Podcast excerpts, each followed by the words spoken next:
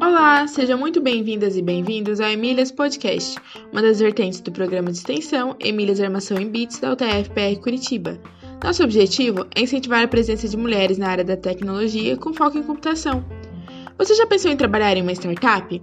No episódio de hoje, contamos com a presença de Mariellen Santos, gerente de TI na Timely, uma startup no Canadá. Sendo novamente entrevistada pela professora Maria Cláudia e pelo professor Adolfo, Mariellen conta sobre sua experiência com o mercado de trabalho fora do Brasil e incentiva mulheres que querem fazer o mesmo. Esperamos que gostem! Olá, eu sou Adolfo Neto, professor da UTFPR Curitiba, e este é o Emílias Podcast Mulheres na Computação. Hoje estamos aqui com a Mariellen Santos, ela é gerente de TI na Timely, no Canadá, e quem vai entrevistar ela comigo hoje é a professora Maria Cláudia Emer, co-host do Emílias Podcast e coordenadora do projeto Emílias Armação em Bits. Tudo bem, Maria Cláudia? Tudo bem, Adolfo. Seja bem-vinda ao Emílias Podcast, Mariellen. Tudo bem? Tudo bem, obrigada pelo convite. Então, nós que agradecemos. Então, Marielle, a gente já conversou com você num dos primeiros episódios do Emílias Podcast, foi gravado presencialmente, eu acredito, existia gravação presencial, né? A gente tem um, um estúdiozinho lá na UTFPR Curitiba, ainda em 2020, antes da pandemia. E a gente recomenda aos nossos e nossas ouvintes que escutem aquele episódio, eu vou deixar o link na descrição. Depois daquela gravação, Marielle, você migrou para o Canadá, né? Como é, conta pra gente um pouco como é que foi esse processo.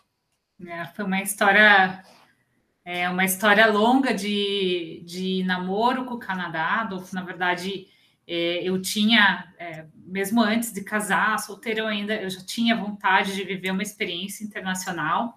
E, e meu inglês nunca foi bom, então eu comecei a estudar e procurar meios para isso. No fim, é, nesse meio tempo, acabei conhecendo o meu esposo, ele também tinha o mesmo objetivo, então os dois começaram a, a estudar, a gente começou a estudar, a ler sobre as possibilidades, se era Canadá, se era Austrália, onde que a gente podia colocar os pés, né? E no fim, o Canadá era a melhor opção e nós começamos a estudar bastante o assunto.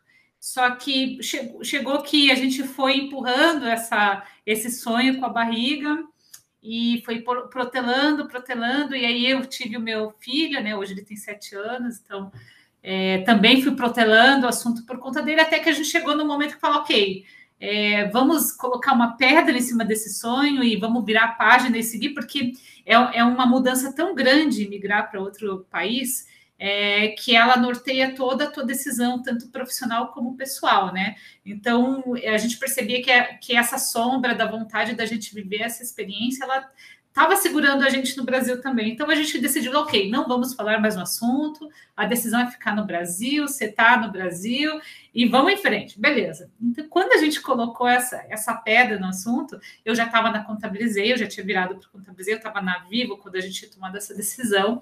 E a minha, a nossa decisão era, ok, vamos fazer nossa vida aqui, e o meu esposo sempre trabalhou para empresas de fora.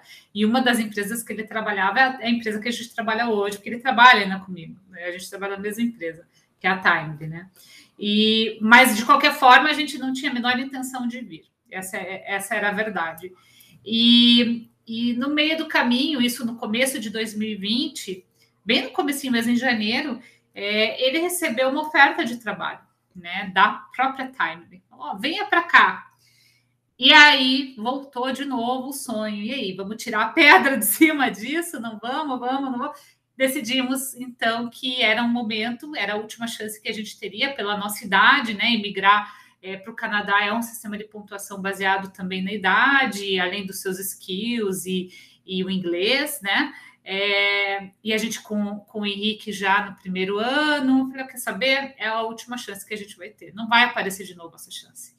E ele vindo com, uma, com essa oferta de trabalho, eu também teria direito a trabalhar no Canadá como cônjuge. Então, nós é, decidimos prosseguir com o processo de imigração para cá, né? Fazendo primeiro o nosso work permit.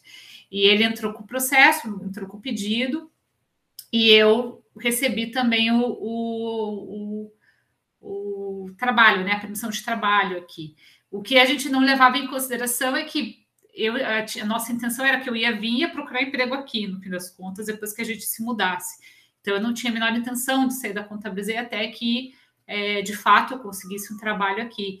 Mas, no meio do caminho, surgiu a oportunidade de gestão de TI da própria Timely, e aí eu fui convidada para participar do processo seletivo e acabei é, pegando a vaga. E, e aí, no fim, não tinha como dizer não, porque ia ser a única oportunidade de os dois chegarem num país novo empregados, né? Então, foi isso que aconteceu com a gente. Foi, não foi tão planejado, apesar de ser um sonho do passado, não foi tão planejado, foi acontecendo, mas as, as peças foram se encaixando, tudo certinho, né? E aí o que não estava nesse plano foi a pandemia, né? A pandemia era para ter vindo antes, até no fim. Não faz muito tempo que eu estou aqui, estou há sete meses, mas a gente migrou no meio da pandemia, então isso foi um complicômetro, atrasou bastante o nosso processo, mas cá estamos, foi isso que aconteceu, né? E olha, saí da Contabilizei com uma dor no coração, porque eu gostava muito de trabalhar lá, numa empresa fantástica. É, as pessoas que, que eu deixei lá e trabalham lá até hoje são meus amigos até hoje. E eu mantenho contato com eles porque era realmente uma empresa muito legal de trabalhar. E agora estou numa outra bem legal também, que é aqui, na, que é aqui no Canadá, que é a Timely, né? Então, é, é isso. Começamos a vida no, de novo, do zero, aqui em Vancouver. E, e é isso que a gente. Foi isso que aconteceu desde a última vez que nós conversamos. Certo, então você contou um pouquinho a respeito do processo, né? Agora você é. podia contar para a gente um pouco sobre o que é e o que faz a Timely? Ah, claro, com certeza. A Timely é uma startup também canadense, né? Eu, eu acho que eu não me veria de novo trabalhando. A gente nunca pode dizer nunca, mas eu, se eu puder escolher ainda, eu vou escolher sempre estar em empresas menores, em empresas que eu esteja mais próxima da decisão. Acho que isso é, me move mais, para mim faz mais sentido como profissional. Então, ela é uma startup canadense é, que iniciou, eu acho que em 2012, é, com um produto. O que ela faz hoje, ela tem um, uma aplicação SaaS é, de gestão de eventos, né? E, mas eventos, Mari, eventos pode ser qualquer coisa, pode ser é, uma agenda de workshop, uma, uma agenda de escola. É, é um sistema que é baseado em agenda, então ela é muito, é um sistema flexível para vários setores, né? Então ela começou primeiro com um produto que, que ainda a gente tem até hoje, que é um plugin para WordPress. É, e foi o que deu boom na startup, porque a gente tem uma base grande de clientes hoje utilizando ainda esse, esse plugin, e a gente começou de novo a, a, a manter ele e estrategicamente trabalhar com esse, esse plugin.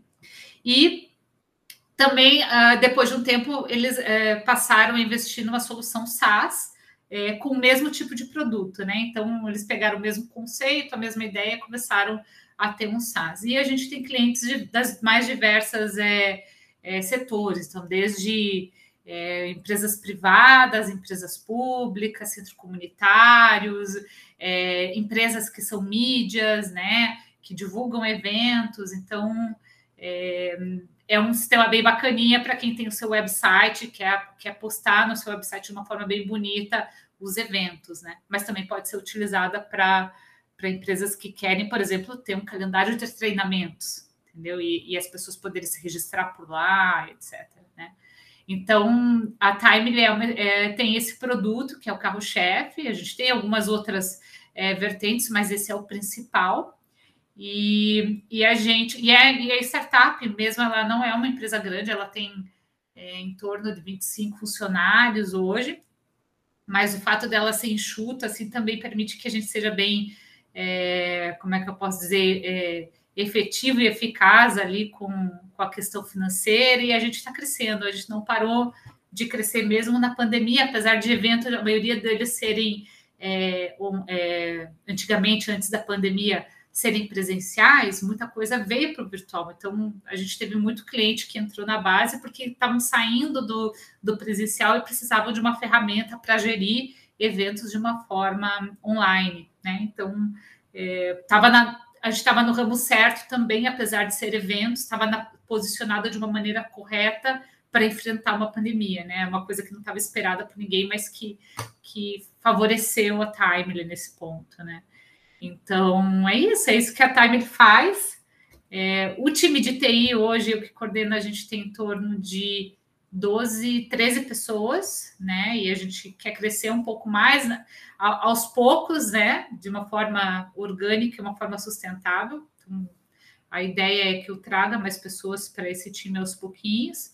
E isso, isso é um time que faz tudo, faz desde o, da sustentação desse produto até as novas features. Então, a gente tem um roadmap aí é, de novas features grandes para os próximos pelo menos três anos, e o que a gente tem de uma forma é, de uma forma coordenada e, focada na estratégia da empresa, a gente vai priorizando essas features ou trazendo coisas que fazem mais sentido para o negócio, ou que a gente recebe mais feedback de cliente, ou que a gente vê o mercado mais pedindo para esse tipo de solução.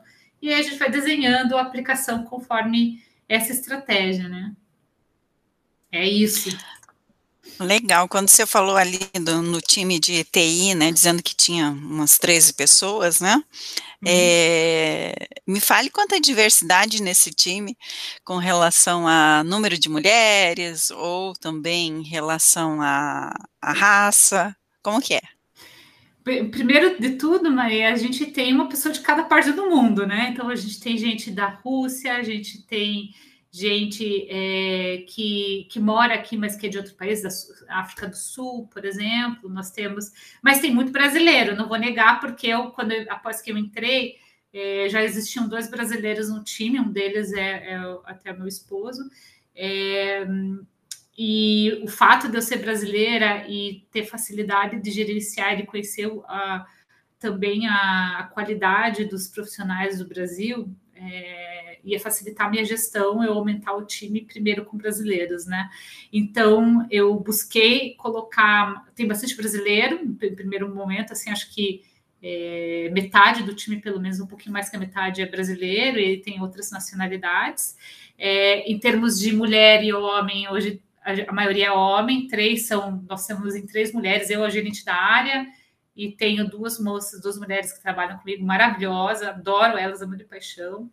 É, e o resto são os meninos, né? São os homens. É, e agora eu tenho buscado sempre a, a, trazer, porque geralmente é mais desenvolvedor, né? E eu tenho tentado trazer é, e, e, tocar mais nas mulheres. Eita, fim, né? Então eu, eu sempre estou tô, tô fazendo ali as minhas abordagens, mas eu estou tentando trazer mulheres. E não é uma tarefa fácil não é realmente uma tarefa fácil, nem no Brasil, nem no mundo, tá? A gente conseguir. É, primeiro, porque são poucas as mulheres que, gente, em relação ao número de homens que a gente tem é, preparados para uma vaga de desenvolvimento no mercado, e as que têm, que são que estão geralmente empregadas e dificilmente querem arriscar também uma mudança de, de área ou de empresa, né? Então, é, tem os dois lados da moeda. Eu, eu, sinto que o homem arrisca mais essas, essas empreitadas, até porque a Time não tem uma subsidiária no Brasil, então a nossa contratação é como um independente contractor, que a gente chama, né? Que é, é muito similar ao PJ, mas ao famoso PJ que nós temos no Brasil, mas é pode ser tanto pessoa física como pessoa jurídica, tanto faz, né? Mas de qualquer forma, eu percebo que as mulheres elas arriscam menos a, a, a ir para esse mundo. Então, eu, eu sempre faço uma primeira abordagem com todos os candidatos que aceitam conversar e que querem escutar mais da vaga, explicando isso, explicando a situação e explicando como é que funciona a forma de contratação, o que, que quais são os benefícios, mesmo sendo independente contractor, é, quais são as obrigações, o que a gente precisa, o que, que a vaga oferece, o que, que eu espero da pessoa, né? Então, eu sempre faço um alinhamento. E o que eu percebo é que nesse alinhamento, é, a maioria das mulheres não querem arriscar muito aí para uma contratação mais é, não focada como uma um CLT, né? Eles querem é, ter mais dificuldade de querer é, arriscar, né? Então, e, e sem contar na, na, na, baixa possibilidade. Mas eu adoraria, estou precisando de dev e queria meninas, entendeu? Agora eu estava assim, tá na hora de eu diversificar, não só na, na na questão de de país ou nacionalidade ou cultura, mas eu queria trazer é, gênero, né? Então, essa é uma questão bem, bem complicada e, e eu confesso que é um desafio bem grande para quem está na área de TI buscar, né? O importante é a gente estar tá aberto, né? A gente está é, buscar dar opção, dar oportunidade, é, abrir as portas, eu acho que isso é o primeiro passo para as empresas, né? E isso a gente faz aqui, então é, é uma questão de tempo até realmente conseguir colocar as meninas para cá, né? É isso. Então é isso, tem, tem de tudo. Tem, culturalmente a gente é bem diverso, isso eu posso dizer, né? Em gênero, não tanto quanto eu gostaria. Eu gostaria de ter pelo menos 50%, 50%. Ainda não cheguei lá, mas eu estou na luta. Uma hora eu vou conseguir. É, até no, no LinkedIn, eu acho que a Laura Lopes, que trabalha com você, né? Isso. Você, você repostou, né? Que ela, ela colocou uma vaga, ela disse: Olha, eu trabalho para uma empresa canadense. E eu, são, são duas perguntas aqui. Uma coisa que eu acho que você meio que já respondeu. Então, pelo menos na Timely, não sei se você tem essa visão geral do Canadá, mas brasileiros e brasileiras na área de computação, geral, é, a minha percepção é que geralmente são bem-vindos, certo? São, são bem-vindos. Na verdade, Adolfo, até deixa eu fazer um, um parênteses, porque eu não tinha essa visão até chegar aqui e começar de fato a estar mais imersa na cultura, né? E é engraçado que cultura, o país, os países têm suas culturas muito diferentes, né? E o, o Canadá é um país de imigrantes. Então, é, você olha aqui na rua da minha, que na frente de casa, a região que eu moro, tem bastante gente da é, bastante persa, bastante gente da Turquia, bastante gente é, dessa região do mundo, uma comunidade bem grande. Brasileiro é mais espalhada a comunidade, mas, mas tem bastante, mas não é a maioria. E muito chinês, né? Então, é muito chinês, coreano-asiáticos tem bastante aqui também. É, indianos também, mas não tanto nessa região que eu tenho, mas em Vancouver, em geral, tem bastante. E o que eu percebo é, é que geralmente quem está vindo, imigrando de um país é, que é emergente ou que está em crescimento, ou até mesmo é, que não está, mas que está buscando uma vida melhor em outro país, o imigrante ele quer se estabelecer, ele quer, é, acima de tudo, mostrar trabalho, ele quer realmente ser hard work, né, que a gente chama. Então, os chineses trabalham muito bem, os, os indianos também aqui que estão que trabalham muito bem. É, os brasileiros são muito bons, muito bem receptivos por, por, por conta do seu poder de adaptabilidade, entendeu? Então, é, eu percebi, assim, que a minha teoria é essa, que o imigrante veio para dar certo, ele quer fazer a coisa dar certo. Então, a pessoa, ela quer realmente dar o melhor de si para que a coisa dê certo, mesmo que ela não fique na empresa para o resto da vida, ou que ela não ache que daqui a uns meses ela vai sair, tudo bem, porque o mercado nosso está muito aquecido até aqui, todo mundo está aquecido, na verdade, é, só fica desempregado quem quer na área de TI hoje em dia, né? É, e, e, eu percebo assim, o quanto essas pessoas tracionam, tracionam a roda para movimentar e para querer que a vida dê certo. E isso se reflete na vida profissional, né? Não só pessoal. Então, eu percebo que quem está imigrante aqui realmente é bem-vindo nos, no, nos trabalhos, porque são pessoas que, que, que são realmente hard work e o brasileiro está nessa condição, né? Sem dúvida.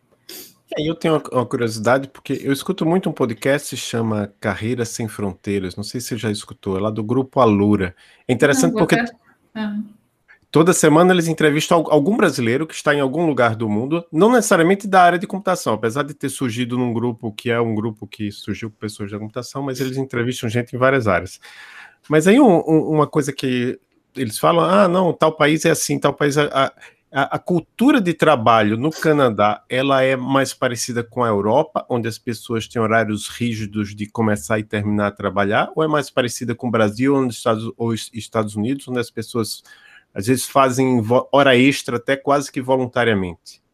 Eu acho que ela é mais parecida com o Brasil e com, com os Estados Unidos, mas com uma exceção o canadense em si ele dá um, ele tem um foco muito grande na qualidade de vida. Né? Então, o que eu percebo é que as pessoas elas geralmente é, fazem de tudo para começar antes, é, levam um lanchinho no almoço, almoçam na mesa, isso é super comum aqui. Aliás, é incomum as pessoas pararem, como a gente no Brasil tem essa, essa prática, para meio-dia, uma hora de almoço, daí sai, vai, vai almoçar no restaurantinho da esquina ali do trabalho, volta. Esse era nossa nosso dia a dia. Eu adorava esse break e você se acostuma com ele a ponto de não abrir mão do break do almoço, né? E aqui é totalmente ao contrário. As pessoas vão cedo para o trabalho, levam o seu lanche, almoçam na frente do computador se for necessário, break de no máximo 15 minutinhos ali para sair antes, para poder aproveitar a cidade, para ir para casa antes, para ir para sua família antes. Então, isso é, é, é no, tá no, no sangue canadense, né? E nós, e, aí eu, eu acho que para fazer a hora extra é muito mais o imigrante, não, a gente não precisa nem falar, ó, tem isso, isso, isso para fazer, combina, pode ficar no cara, não, pode deixar, deixa que eu faço, vai. Então, é, é, é mais, é, eu acho que é mais próximo, é mais flexível, mas, contudo, tem, a, tem o peso da qualidade de vida, porque as pessoas aqui, pelo menos nessa parte do, do Canadá, British Columbia, que é onde eu conheço, não conheço outras áreas do Canadá ainda, focam muito e, e e realmente a diversidade de ações de, de, é, de possibilidades que você tem para fazer de lazer aqui são é, free e inúmeras, né? Então, tem muita coisa para fazer, principalmente no verão, que é essa época que a gente está. Mas, mas é isso que está meio que no. Você entende? Tem, tem aquela possibilidade de ter realmente a hora extra, você não precisa pedir muito, mas tem uma flexibilidade muito grande vinculada a questão da qualidade de vida. Então, é um balanceamento, né? Eu acho que isso acontece muito aqui. Principalmente quem está no e, país, né? Certo. E uma última pergunta ainda relacionada a isso é que antes da pandemia, né, eu, eu, eu acompanho muito o pessoal desenvolvedor, né, em grupos, em fóruns de discussão, e muitos deles, não vou dizer que são todos, têm esse sonho, ah, quero ir morar como você fez, você falou, eu, até pessoas de outras áreas, ah, quero ir morar no Canadá, ou quero ir morar na Alemanha, etc. Mas, especificamente hoje, na área de desenvolvimento, por exemplo, na área de computação, é, a pandemia meio que forçou várias empresas a irem para o remoto. Sim. Será que essa migração física das pessoas não vai diminuir? O, o que é que você está sentindo? Eu estou pedindo um chute seu, não estou pedindo nenhum é. fato duro. É, não, entendo. Eu, se eu fosse para te dizer o que vai acontecer, eu acho que sim, a oferta de trabalho como um job offer, né, que as empresas podem dar, eu acho que vai diminuir, principalmente para nossa área, porque não existe mais fronteira, né? Não existe mais, a não ser que a empresa queira muito que a pessoa esteja no mesmo time zone. Né? Eu acho que se isso for um, um, um fator é, crítico para a companhia que a pessoa estiver trabalhando, eu acho que isso sim pode ser um empecilho. Porque, veja, pelo menos nessa área de Toronto, na região de Toronto, que é bem aquecida de TI, tem um polo enorme lá de TI, lá perto também. É, com relação ao Brasil, não tem tanta diferença, é uma, duas horas, dependendo do horário de verão. Mas aonde eu estou aqui, que é no lado do Pacífico, nós estamos a quatro horas de distância. E isso já faz uma bela de uma diferença quatro horas porque eu estou no verão, né? Mas o inverno reduz o meu horário de verão, então é cinco horas de diferença. Então é uma mudança grande. Então, se, se isso é um fator crítico para a companhia, pode ser que as companhias ou elas vão criar as suas bases em outros países para aproveitar a força de trabalho que existe em outros países, ou ela vai é, trabalhar com remoto, se isso não for realmente um, um ponto, né? Por outro lado, o que eu percebo também é, mais, por mais que eu esteja online, eu estou trabalhando online ainda, é, meu esposo já está no, no, escritório, eu vou eventualmente para lá. É, o fato de você estar é, fisicamente te deixa também mais pró. A comunicação ela fica quebrada quando é meio a meio, quando é meio físico, meio meio online. Então a empresa tem que do, tem que redobrar o cuidado nessa comunicação da estratégia com, com qualquer pessoa que esteja trabalhando lá, né? Então, é, é, o que pode acontecer é que algumas pessoas que ela julga como chave também, ela queira trazer mais perto da estratégia para garantir que essa comunicação se espalhe de uma forma melhor. Então, são, são dois pontos que eu acho que as companhias vão ter que pensar, mas se fosse para chutar, a minha resposta é sim, eu acho que vai reduzir as ofertas de trabalho. É, mas é um guess, né? Porque a gente nunca sabe o que vai acontecer amanhã. Por exemplo, o próprio Canadá, eu estava nenhum desses dias aí que é, dobrou a expectativa de trazer imigrantes para o país esse ano. E TI é uma skilled work, eles falam, né? Um, é um trabalho que eles querem trazer para cá, as pessoas, principalmente para quem é jovem. É, e tem, tem uma meta de dobrar o número de pessoas que eles querem trazer. Por quê? Porque no ano de 2020 eles não conseguiram atingir a meta, né?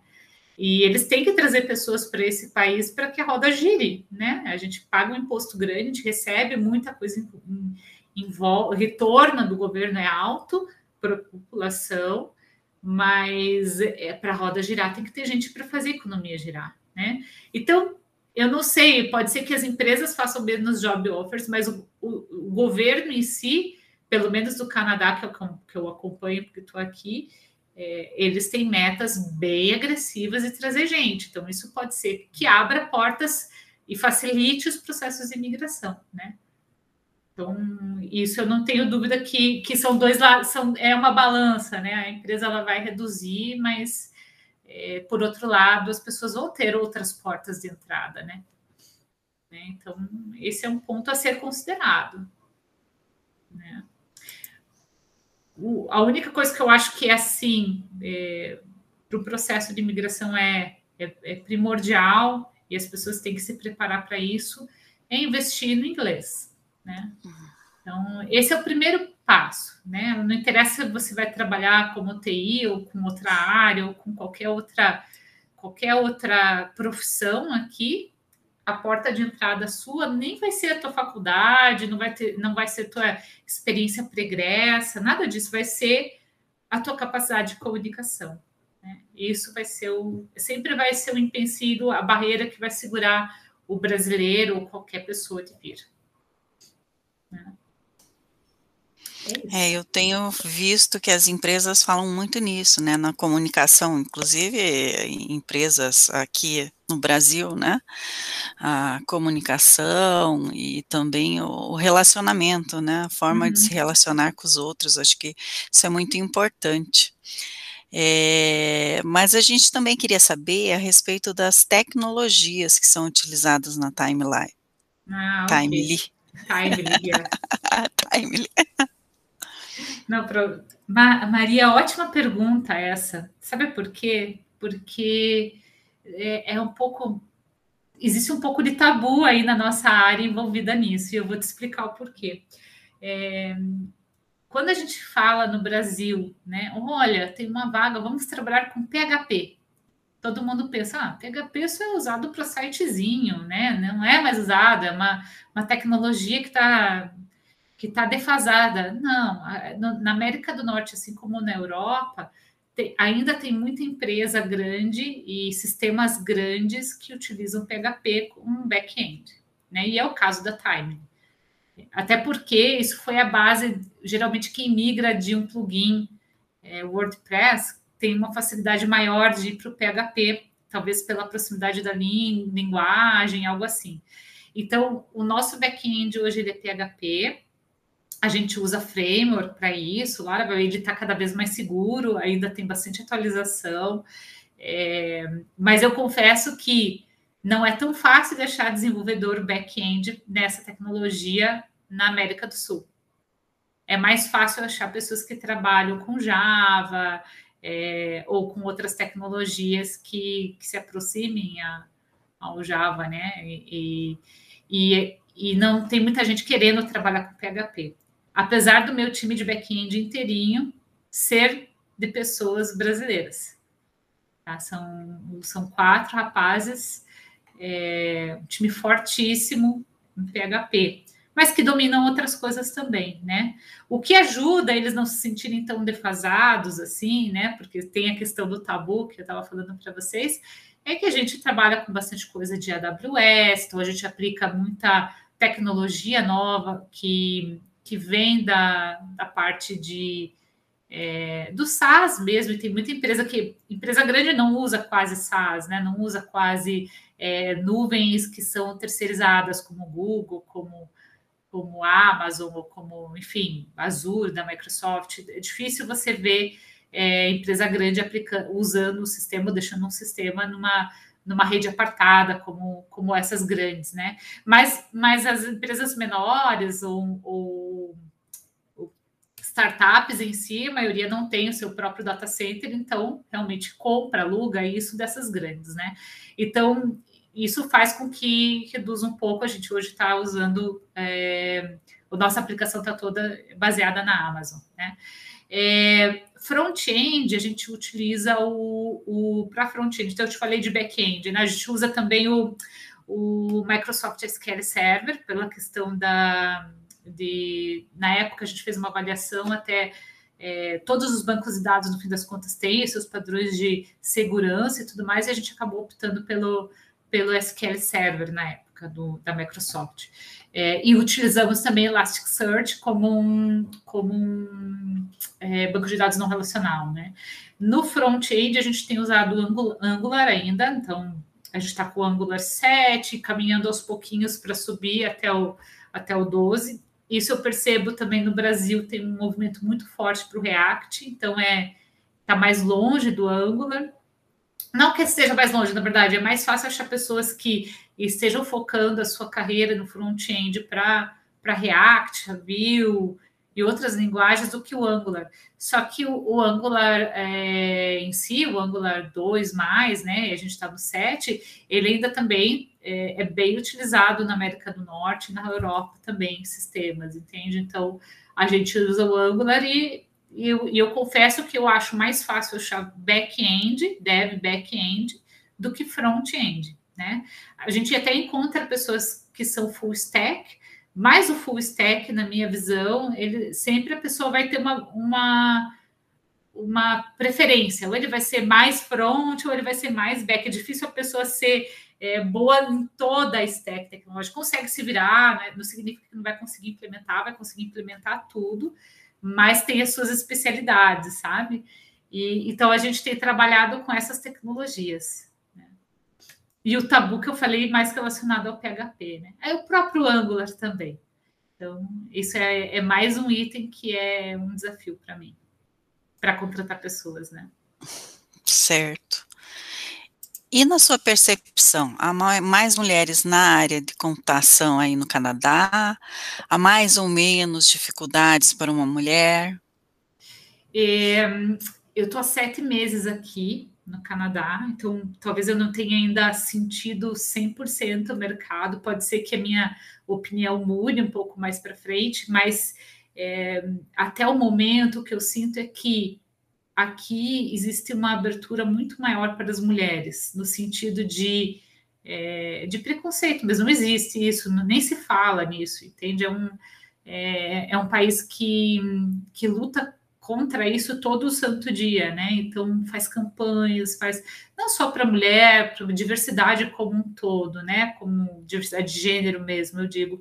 Então é, eu acho que acesso a, a cargos, é, tanto como assim mercado que é mais dominado por homens, é, é muito mais aberto para mulher. Um, um, exemplo desse é a construção civil. A gente vê mulheres trabalhando na, na em coisas pesadas, em trabalho pesado mesmo, entendeu? E na construção civil, ou você passa, por exemplo, por ruas que estão em construção, com, com fazendo alguma manutenção, tem mulher lá no meio trabalhando, entendeu? E, e isso me chama muito atenção, porque se é, se é assim para um mercado tão masculino, tão, né, para uma área que é tão é, só homem, só homem, só homem, se ali tem mulher, significa que as outras áreas também são abertas para as mulheres, entende? Então, se eu, eu ainda, como eu te falei, eu tenho sete meses só de país, de Canadá, ainda estou fresquinha, ainda estou numa adaptação severa da imigração, porque não é fácil mudar. As pessoas só veem né, o luxo, oh, que legal, a Mari finalmente conseguiu ir para um, um, um país, está tendo essa oportunidade internacional, né? É, é, soa bonito, soa chique, mas ninguém sabe o quão é difícil fazer, o quão é difícil você dar um passo e começar do zero, né? E aí, então, eu ainda não tive a chance de mergulhar tanto no mercado de trabalho até porque eu cheguei já empregada. Mas eu, eu percebo isso no Canadá em geral, né? É, então, eu consigo te dizer que, que é aberto. Agora, eu acho, porque eu ainda não encontrei muitas mulheres que é, são desenvolvedoras, por exemplo. Né? A gente vê mulheres em outras áreas na TI, com mais facilidades. Na, na analista de sistemas, gestão de projetos, área de quality assurance. Tem dev, tem, tem dev, mas ainda não é a maioria, ainda não é nem igual, né? É, o número não é nem igual, ainda é minoria. E eu acho que não deve ser diferente aqui, porque eu comecei agora a fazer esses processos seletivos e o meu foco ainda não está sendo trazer gente interna, gente do Canadá, eu ainda quero trazer pessoas de outros lugares para aumentar a nossa diversidade e também é, estar num time zone também que eu consiga gerenciar bem. Né? Então, isso para mim facilita quando eu tenho um time mais focado num time zone ou em outro. Então, eu tenho buscado muito nesse sentido, né? Entendeu? Então, respondendo a pergunta, basicamente é, eu acho que é mais aberto o Canadá, sim. É, em termos de número de mulheres na área de TI, eu não tenho ainda 100% a avaliação, mas a minha impressão ainda é que a gente é minoria. Não é muito diferente do Brasil. Né? Respondi a tua pergunta, Maria? Sim, sim. É, é que eu, eu vi a Maria Cláudia, ela ia fazer outra pergunta, mas eu acho que ficou para mim. É que você falou do seu filho e eu, eu, eu, lembro que eu fui, eu passei um ano nos Estados Unidos com, com a filha e, assim, a primeira dificuldade de adaptação é de língua, claro, né? Por mais que já soubesse um pouco de inglês aqui, tem a questão de, de escola, o estilo é diferente, até o calendário é diferente. Como é que foi a adaptação para o seu filho? Adolfo, essa eu, eu costumo falar aqui para os meus amigos e até para minha família que é, é, o Henrique, o nome do meu filho, né? Ele está sendo o nosso fator de sucesso, né? Então, se ele passar por essa e, e conseguir se adaptar bem, para a gente vai ser vitória, porque a gente faz tudo pelos filhos depois que você vira mãe, vira pai, parece que você sempre está em segundo plano, né? E, e, é o que acontece mesmo, faz parte da vida isso, né? É, o Henrique chegou aqui, ele tinha feito o primeiro ano da alfabetização no Brasil, no meio da pandemia. Então, ele ficou meses sem nenhuma aula e alguns meses com online. E eu e o meu esposo trabalhando com TI, o que aumentou o dobro a nossa carga de trabalho. Né? Trabalhando de casa, a gente não conseguia focar e ajudar ele a, a participar das, das aulas de uma forma é, efetiva. E com mãe, com pai, é mais difícil mesmo, entendeu? Então, o primeiro ano dele foi bem conturbado, ele não, não fechou o ano alfabetizado, conseguia ler um pouco, conseguia ler porque a gente focou mais em português e matemática, porque era o que a gente conseguia, e, mas ele não saiu alfabetizado completamente em português, por conta do online, né? E o fato de não ser presencial, ele foi o mais prejudicado na minha visão.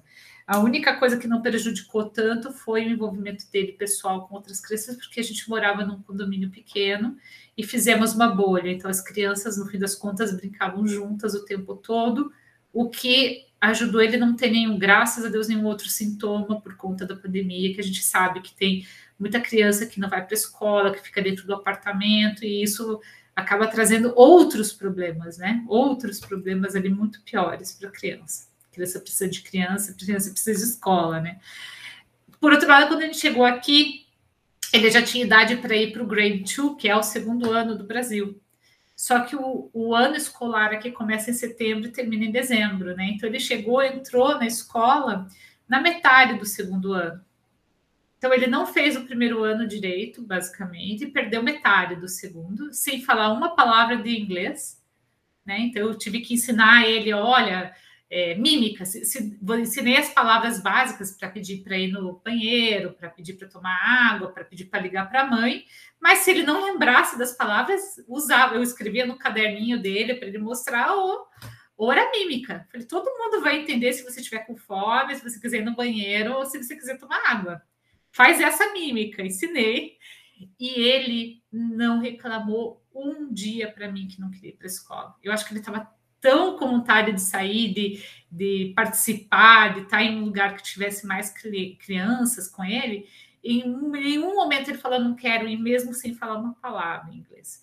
Então, isso ajudou a gente, né? Então, nesse ponto, assim, ele foi é, de uma ajuda sem fim, sem fim, sem sombra de dúvidas, foi sem fim isso, né?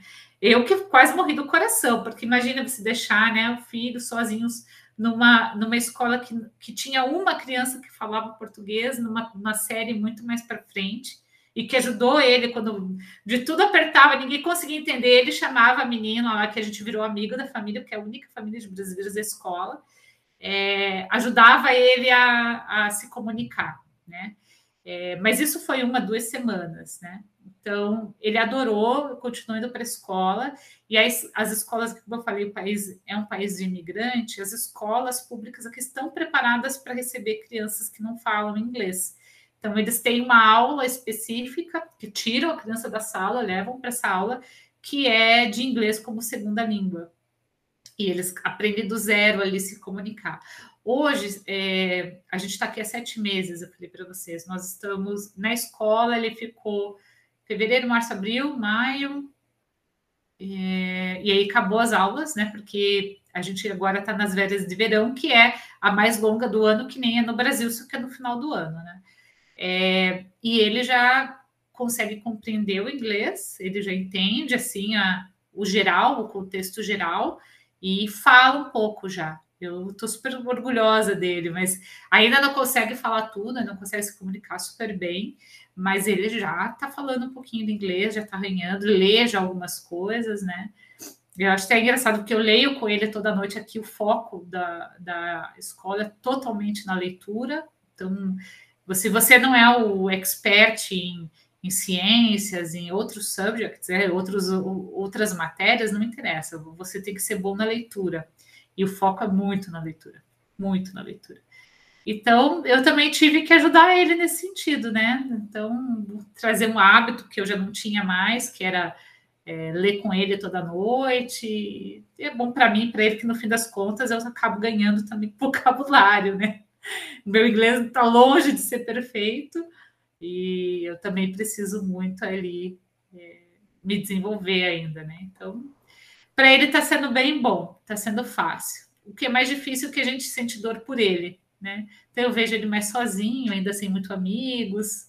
Mas essa, assim que ele conseguir começar a se comunicar melhor, eu tenho certeza que isso vai que isso vai virar. Ele é um, ele é um menino assim, que gosta de fazer amigos, é, ele é extrovertido por natureza, o que ajuda, não é tímido. Então, acho que ele vai sair dessa bem, bem sim. Acho que mais uns meses aí ele vai estar tá bom no inglês, já me corrigindo. Se Deus quiser, vou ter um professor dentro de casa. É, eu, eu, acho que vai sim, vai, ele vai aprender rápido. E agora a gente chega no momento indicações, onde a gente pergunta para a nossa convidada se existe algum livro, filme, série, podcast, quadrinho, que seja da área ou não, que você queira indicar para as nossas e nossos ouvintes. E de vez em quando eu indico alguma coisa e eu acho que está bem relacionado, que você falou que você está morando, não sei se você mora em Vancouver mesmo ou na é, região de Vancouver? Na região de Vancouver, é North Vancouver que eu moro. É, é outro município? É outro município, mas é, é do outro lado, tem uma ilha, tem um braço de mar no meio e é do outro lado, né? Então, mas é bem pertinho, 15 minutinhos de, de trânsito, né? Então, aqui uhum. tem Vancouver, North Vancouver, West Vancouver, para onde eu moro, North Shore, que eles chamam que é na parte norte, que daí é, é North Vancouver West Vancouver, né? Eu fui lá é, então não sei se você chegou a assistir na época que você estava pensando em morar em Canadá, mas tem uma série que aqui no Brasil passa num canal chamado Discovery Home and Health, mas eu acho que em outros países, é, obviamente é em outros canais, chama-se é. Amia ou Deixa Vancouver. Em inglês, eu acho que é Love It or List It. It. É, Leave It. Não, acho que é, li, é List It porque ah, é, é no sentido de listar, de, de você anunciar, né? Sim. Love It, eu acho que eles quiseram manter o L e eu acho que Leave It talvez. É, não sei qual, qual era. Eu, eu, acho que eles quiseram deixar, porque é, é um, um o homem é o corretor, a mulher é a designer é, de interiores, designer. arquiteta, Sim. faz a, a, reforma, né? Pega ele, ela pega mais no pesado do que ele, apesar de que tem o pessoal que realmente quebra as coisas, né? E Sim. eu sei que é de um canal pago, então talvez nem todo mundo vai conseguir assistir, mas tem alguns episódios grátis no, no YouTube, né? Algumas pessoas piratearam, né? Colocaram lá, uhum. então dá, dá para assistir. Você colocar tem tanto em português quanto em inglês, você consegue assistir uns poucos episódios, mas é, é, bem interessante que você conhece tanta região de Vancouver, e como a moça que, que, que, faz parte dessa série, ela é, na verdade, ela mora, ela, ela faz essa série, mas ela mora lá numa outra cidade onde tem muito brasileiro também, né, que eu, que eu vejo, assim, de, de coisas. Eu, acho, de eu acho que é Calgary, não tenho certeza, mas sim. Não, é, não, é, não. ela mora em Kelowna. Kelowna, sim, verdade. Eu acho que ficam umas quatro horas de. É em British Columbia, Kelowna, na verdade, é mais para o é, interior. É, é, e aí também de vez em quando tem uns episódios lá. Eles, ele, interessante que geralmente eles não falam. Eles só, é, a série é Love to Live It Vancouver, né? E mostra lá, mas pelo bairro, pela região, as pessoas que, que são da região sabem que é ou é Vancouver ou é Kelowna. Kelowna. Então essa é a minha, minha indicação, mas aí, claro, espaço para você fazer quantas indicações você quiser. Não, é bem legal. Eu assistia também essa série, obviamente, né? Quando eu estava é, querendo vir para cá. É interessante que o mercado imobiliário aqui é, é uma loucura. Na verdade, é um sonho distante ter uma casa aqui, mas vamos ver, né? Quem sabe eu, eu ganho na loto daqui, né? a esperança é a última que morre, mas realmente aqui o mercado imobiliário é, é algo que é até engraçado, que as pessoas usam casas para fazer investimento, na verdade, financeiro. Então é bem caro. É a região, uma das regiões, acho que é a região mais cara do Canadá e uma das mais caras da América do Norte. Fica, acho que São Francisco é caro também e tal. Então, Vancouver, Vancouver, North Vancouver, West Vancouver são é, fora de série os valores do metro quadrado aqui. Mas enfim, né? Quem sabe um dia tá lá.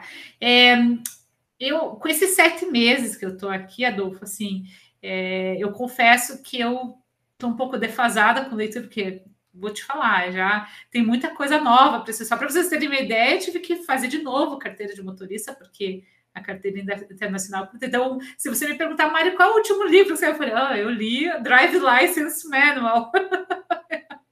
né? Então a gente tem que estudar esse tipo de coisa. Mas o último livro que eu li de verdade mesmo, é, ligado à gestão, e que eu, e que eu gostei pra caramba, é o lado difícil das situações difíceis. Eu li esse livro em português mesmo, eu acho que é, é uma leitura meio difícil para mim ainda no inglês, mas é, o que, que eu acho né, desse livro? Ele, ele dá uma visão bem do empreendedor, assim, sabe? Então, como eu estou querendo desenvolver essa, essa área mais estratégica em mim, que eu sei que é um ponto fraco que eu tenho hoje, eu sempre fui uma pessoa na execução das coisas, né? De executar a estratégia. Alguém me diz, Mari, o norte lá, corre lá, eu vou lá e vou abrindo a picada até chegar no norte, mas descobrir onde é o norte, né? Isso é uma coisa que eu, que eu quero muito desenvolver em mim, e isso é uma questão de visão de empreendedorismo, visão estratégica, e esse livro é bem legal por causa disso. É, e o filme que eu vi de novo há pouco tempo atrás e que eu gosto também dele, tinha visto há muito tempo atrás, vi de novo porque é, o meu chefe mencionou, ele falou, nossa, é verdade, deixa eu ver esse filme de novo, é aquele Moneyball. Eu acho ele impressionante de bom, ele tem um monte de lição de gestão por trás disso. E tem a ver também com ver o futuro, com desafiar o status quo das coisas, né? Então, às vezes a gente se pega as coisas, não, não dá, é assim, é assim que o negócio funciona, e não tenta achar uma saída para solucionar o problema. E esse, esse livro, esse filme traz uma visão de um cara que quebra o status quo, né? Fala, não, a gente tem que pensar diferente, senão a gente não vai sobreviver nessa, nessa Selva. Então, é um filme que, que eu vi há pouco tempo de novo. Eu tinha até esquecido que ele tinha, mas realmente ele tem muita visão ali de gestão. Né? E quadrinhos, gente, eu estou lendo para o meu filho é, Capitão, é, Capitão Cueca, em inglês. Capitão Underpants, né? Como eu falei, que eles focam muito na leitura, então eu compro assim aquelas. E tem livros baratos aqui, né? Você eu compro, às vezes, a coleção inteira e toda noite eu leio uns capítulos para ele em inglês e ele lê comigo em inglês, ele pede para eu traduzir. Daí eu falo, né? E tem palavra lá que eu nunca imaginei que existia. Eu tenho que falar, eu vou pelo contexto, explico mais ou menos para ele, depois eu tenho que procurar o que significa, né? Mas é, é isso que eu tenho feito ultimamente. É, não tenho lido nada atualmente porque não dá tempo. Né? Mas é, é difícil mesmo, né? Com a pressão do dia a dia, às vezes a gente não tem tempo. Mas agora já para finalização, existe algo que você gostaria de falar que a gente ainda não abordou com você hoje? Eu acho que vocês abordaram todos os aspectos dessa, dessa mudança de carreira, dessa, dessa minha, do desafio que eu tenho hoje é, em trabalhar, né, num, num outro país e como que foi a imigração. Eu ainda confesso que eu me sinto ainda aquém da minha capacidade que eu, que eu tinha no Brasil, porque é, quando você ainda não é fluente 100% numa língua, e é o meu caso, é, você se comunicar e falar tudo que está na tua cabeça, né? Você pensa, você sabe que você conhece, mas colocar aquilo para fora de uma forma que as outras pessoas entendam é, é, muito difícil. E aí eu ainda me sinto, às vezes eu, eu tenho que me segurar muito para não me não cair naquelas síndromes de impostor ou até mesmo não me não me chatear com a situação, né? É, e, e, focar mesmo no, em me desenvolver, né? Então é, eu caio nessa. Então a gente tem que tomar muito cuidado quando a gente faz esse tipo de movimento. E realmente ainda me sinto bem aquém da minha da minha capacidade por conta da minha comunicação que ainda não é lisa, né? E uma coisa que sempre me perguntam, Maria, até achei engraçado que acho que vale eu falar assim, é, sim, hoje eu trabalho com meu esposo na mesma equipe. É, é uma luta diária para a gente separar o assunto, para não falar só da empresa dentro de casa também, mas é algo que foi muito bem combinado entre nós dois, né? E, e que está dando certo, né? Está dando certo. E se a gente tem um combinado que se isso fosse em algum momento fosse um problema, a gente teria que repensar a estratégia, mas está é, tá dando certo e, e, a gente também tem um combinado para se dividir com relação a, ao Henrique, né? Porque ele não fica, ele fica part-time na escola, ele fica seis horas na escola, mas tem uma parte que ele fica em casa, então a gente tem que é, se revezar para cuidar. E dizer que é um malabarismo, sim, essa vida de imigração, essa, essa vida de você dividir é, família, né, balancear a família com a profissão. E o segredo disso, eu diria que é você sempre estar tá muito é, conectado com o seu parceiro ou parceira e, e, ter um combinado muito claro entre vocês dois, né? E, e, e dialogar muito, acho que não tem outra forma. E também deixar isso muito aberto na empresa. Eu tenho sorte de, ter, de estar numa empresa que é bem flexível com relação a isso para mim é, que está me dando todo o apoio, sabe? Tem vários imigrantes lá, o CEO da empresa é imigrante também, o meu chefe também é imigrante, um persa. Então, é, o que eu posso dizer é que eles sabem o que eu estou passando. O primeiro ano é sempre difícil, então eles estão me dando muito apoio no sentido de ter flexibilidade quando eu preciso, entendeu? De um horário, eu faço mais horas mais tarde, se eu tenho que buscar o Henrique por algum motivo, quando eles sabem que eu tenho essa, essa questão e estão me ajudando nisso e o que não é fácil de encontrar nas empresas, em todas as empresas, né? Então, eu, eu falei também já no último episódio, no primeiro episódio, e falo nesse, eu tenho sorte é, de ter encontrado pessoas muito boas na minha frente para trabalhar. Não, eu sei que não é todo mundo que tem, e eu acho que as pessoas têm que levar isso em consideração quando vão trabalhar e quando vão é, aplicar para uma vaga, ele tem que se sentir bem, tem que, se, tem que ter uma conexão com o seu superior, com o seu chefe, com a empresa, é, para que a sua vida seja mais leve, né? Porque eu faço o que gosto, mas você também tem que trabalhar num lugar bom, né? Senão. Então, esses aspectos só que, que eu acho que é legal falar e, e que eu acho que é válido para as mulheres, né? Que existe possibilidade, sim, de, de você balancear a sua vida familiar, fami é, profissional e pessoal, né? Desde que você crie esse vínculo, né? E, e dê o seu melhor também para a empresa, porque empresa nenhuma vai dizer não para você se sabe que você tá, que você faz o seu melhor, né? É uma via de mão dupla. Certo, é. É, eu acho que, considerando tudo que você já falou, eu acho que o, o lugar onde a pessoa pode conseguir mais informações sobre você profissionais é o LinkedIn, certo? Sim, hoje eu foco tudo lá no LinkedIn, é, mas tá lá meu e-mail, pode me mandar mensagem, se alguém quiser conversar, trocar uma ideia, é só me mandar uma mensagem por lá, estou aberta. Ok? Ok. Então, chegando ao fim, né? Você quer agradecer, mandar um abraço para alguém?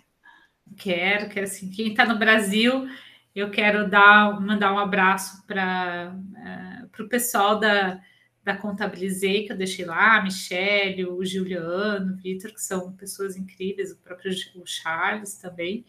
E também para o meu chefe que está aqui, né? Que é o CEO da empresa brasileiro. O Gerson também me ajudou muito, está me ajudando muito nesse processo de adaptação. E é um amigo que, que é para a vida. Então, um abração para todos eles. Então, muito obrigado, Mariellen. Mais uma vez foi um prazer conversar com você. E eu passo a palavra para a professora Maria Cláudia para finalizar o episódio. E também agradeço, Mariellen, gostei muito de participar nessa, nessa, segunda entrevista com você, né? E achei muito importante você ter falado a respeito da parte profissional e da parte pessoal também, e da família, né? Acho que sempre que a gente fala com uma mulher e, e que a gente pode fazer esse tipo de comentário, né? De que você consegue se organizar assim para continuar a sua vida, né? A sua carreira profissional é, com filhos, e que tudo depende dessa parceria que é tão importante, né, com, com o companheiro, com a companheira, né, com Sim. quem você estiver naquele momento. Então, acho que essa mensagem é muito importante também. Obrigada. Imagina, eu que agradeço vocês e desejo aí que as coisas cada vez melhorem no Brasil e que o Emília Podcast possa atingir mais mulheres, encorajá-las cada vez mais a seguir seus sonhos. Ok? Tchau, tchau.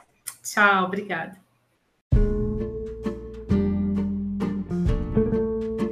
Obrigada por ouvir mais um episódio do Emílias Podcast, o podcast de mulheres na computação. Nos acompanhe em nossas redes sociais, Emílias Armação em Bits, e fiquem por dentro de todas as novidades e eventos do projeto. Até a próxima!